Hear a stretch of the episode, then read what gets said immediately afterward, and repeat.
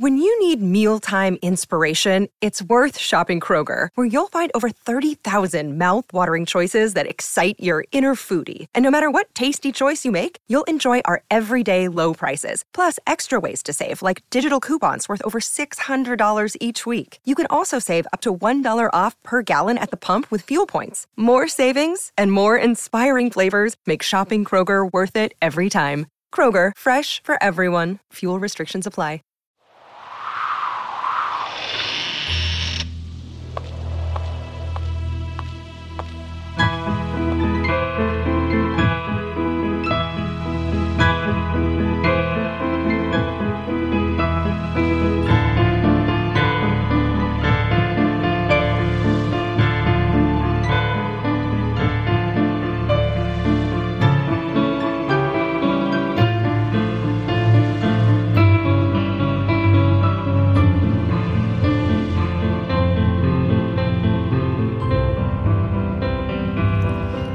Things with Wings Productions presents Episode 9 of the Skylark Bell Wingspan.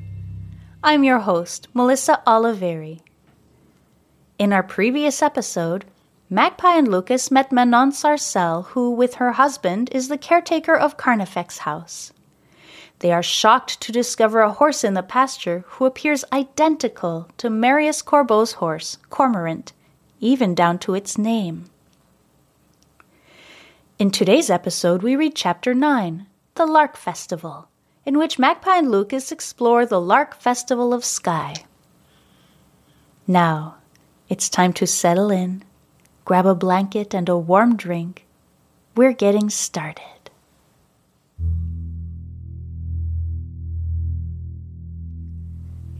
Magpie and Lucas have been settling into Carnifex house over the past few weeks rearranging furniture and giving the kitchen a fresh coat of paint. They've learned how to grow vegetables and care for Cormorant thanks to Manon and Alfred's guidance. They have also made a few trips into Pocketch for supplies, noting that the villagers seem to grow less suspicious of them with each visit. Lucas has been working with Cormorant almost daily, while Magpie has been focused on learning about the vegetable garden. But today, Lucas and Magpie are going on their first horseback ride together. They are in the paddock with Manon, who is reviewing basic riding etiquette and giving them directions to the various riding paths nearby. Since Cormorant is the only horse at Carnifex house, Alfred has gone to the neighboring farm to borrow a horse for Magpie to ride. Magpie is watching and listening to Manon's instructions, her feet on the bottom rail of the fence and her head and arms draped over the top rail. Finally, Alfred comes trotting up the path on the back of a dark bay mare. He pulls up to the paddock and hops off. This is Rose, he says, his deep brown eyes twinkling. She is a very gentle lady. I think you will get along very well, he adds, handing the reins to Magpie. Magpie looks into the mare's large brown eyes and runs her hand along the soft fur on its neck. Hi, Rose. I'm Magpie, she whispers softly. The horse's ears flicker back and forth, and she snickers softly in reply. I think we're going to be fast friends, she says to Alfred with a wink. Okay, I think you are both ready to go, says Manon excitedly. Alfred gives Magpie a leg up and she lands in the saddle somewhat awkwardly, but Rose doesn't even flinch. Magpie looks on as Lucas puts one foot in the stirrup and hops gently on the other foot before hoisting himself up and landing gracefully on top of Cormorant's back. Magpie's breath catches in her throat as she experiences a flashback of her vision of Marius Corbeau falling off his horse at Mirror Pond back in Pocket. His horse that looked just like this horse. His horse, which was also named Cormorant. She recalls how Marius's black curls blew in the wind, much like Lucas's black curls are doing now. Here goes nothing, says Lucas, grinning from ear to ear. Let's go. With that, Alfred opens the paddock gate for Lucas and Cormorant to walk through. Today is the first day of the Lark Festival. You should go check it out, says Manon. It is located in the gardens behind Goldcrest Manor. I think you would enjoy it. That sounds like a great idea, thank you, says Lucas. He smiles at Magpie as he takes the lead, and she follows him, trying to ignore the uneasy feeling in her stomach brought up by the similarities between Lucas and Marius from her vision. They walk down the long lane away from Carnifex's house, then turn onto the main road and break into a trot as they head toward Goldcrest Manor. A few minutes later, the smell of mini donuts wafts through the air, and they can hear the organ music from a carousel. We must be getting close, says Magpie, pulling up next to Lucas. I suddenly just got really hungry, says Lucas, making them both giggle and causing the horse's ears to flicker back and forth. They finally reach Goldcrest Gardens, rendered unrecognizable by myriad of multicolored tents featuring carnival games and various food and drink options. The centerpiece of the carnival appears to be a large antique carousel surrounded by a whirling collections of unicorns, griffins, and other mystical creatures, each permanently frozen in a different position. Lucas laughs and points to a wooden sign nailed to a post. You don't see that every day, he says. Magpie looks over his shoulder and laughs out loud. The sign reads, Horse parking lot, this way with an arrow pointing toward the back of the gardens. Let's do it, she says, as they lead Cormorant and Rose down the path. The horses safely tucked away, Magpie and Lucas start ambling through the festival. They're immediately surrounded by the sound of carnival barkers shouting, Step right up, try your luck, and the music from the carousel, waving in and out as the speaker spins around in circles. The smell from all the different food vendors makes their mouths water. What shall we eat first? asks Lucas. Though Magpie has learned Lucas isn't much one for parties, he definitely enjoys party food. Cotton candy, candied apples, Cranachan, shouts a man at a nearby booth, causing them both to turn in his direction. Pasties, popcorn, lemonade, shouts the other across the way, causing Magpie to pivot and bump into Lucas. They laugh and take a step back. I'll get the cotton candy, says Lucas. And I'll get the lemonade, says Magpie. Meet you back here in five, they say in unison before going different directions. Magpie walks to the booth and orders two large cups of lemonade.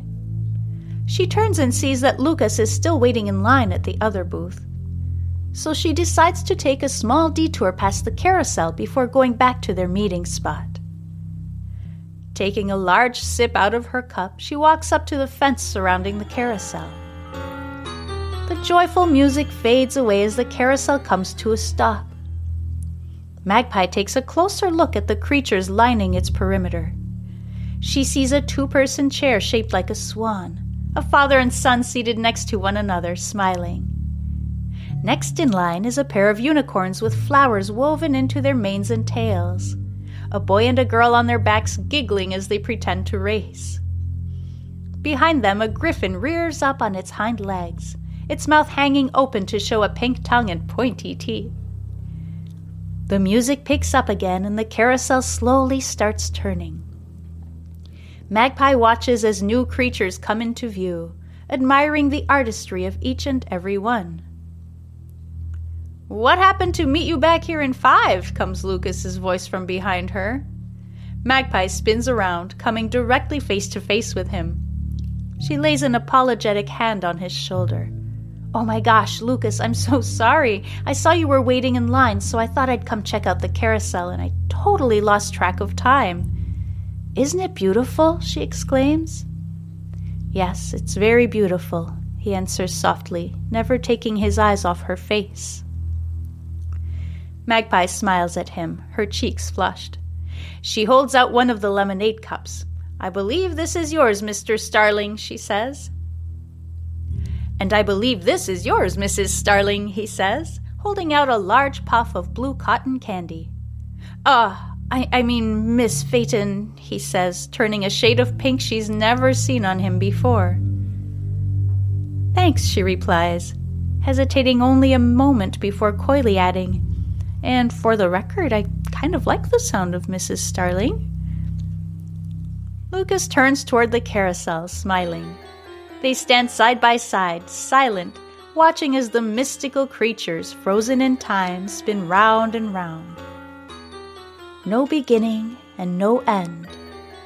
The thought echoes through Magpie's mind, pushing all feelings of warmth and comfort from her body and replacing them with a chill that runs all the way down her spine.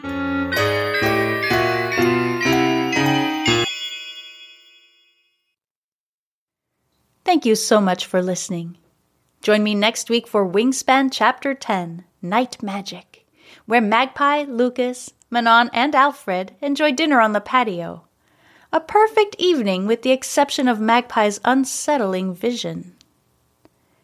Before I go, I'd like to thank Phaeton Starling Publishing for this fantastically eerie story, as well as Cannelle for composing equally fantastic and eerie music to set the tone.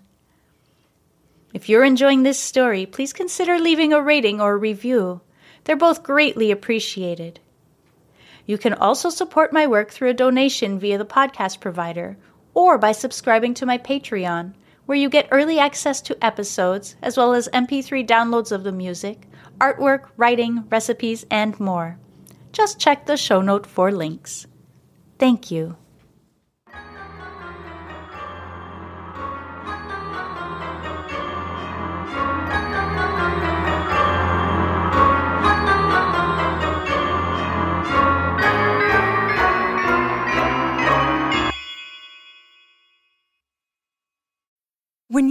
Mealtime inspiration, it's worth shopping Kroger, where you'll find over 30,000 mouth-watering choices that excite your inner foodie. And no matter what tasty choice you make, you'll enjoy our everyday low prices, plus extra ways to save, like digital coupons worth over $600 each week. You can also save up to $1 off per gallon at the pump with fuel points. More savings and more inspiring flavors make shopping Kroger worth it every time. Kroger, fresh for everyone. Fuel restrictions apply.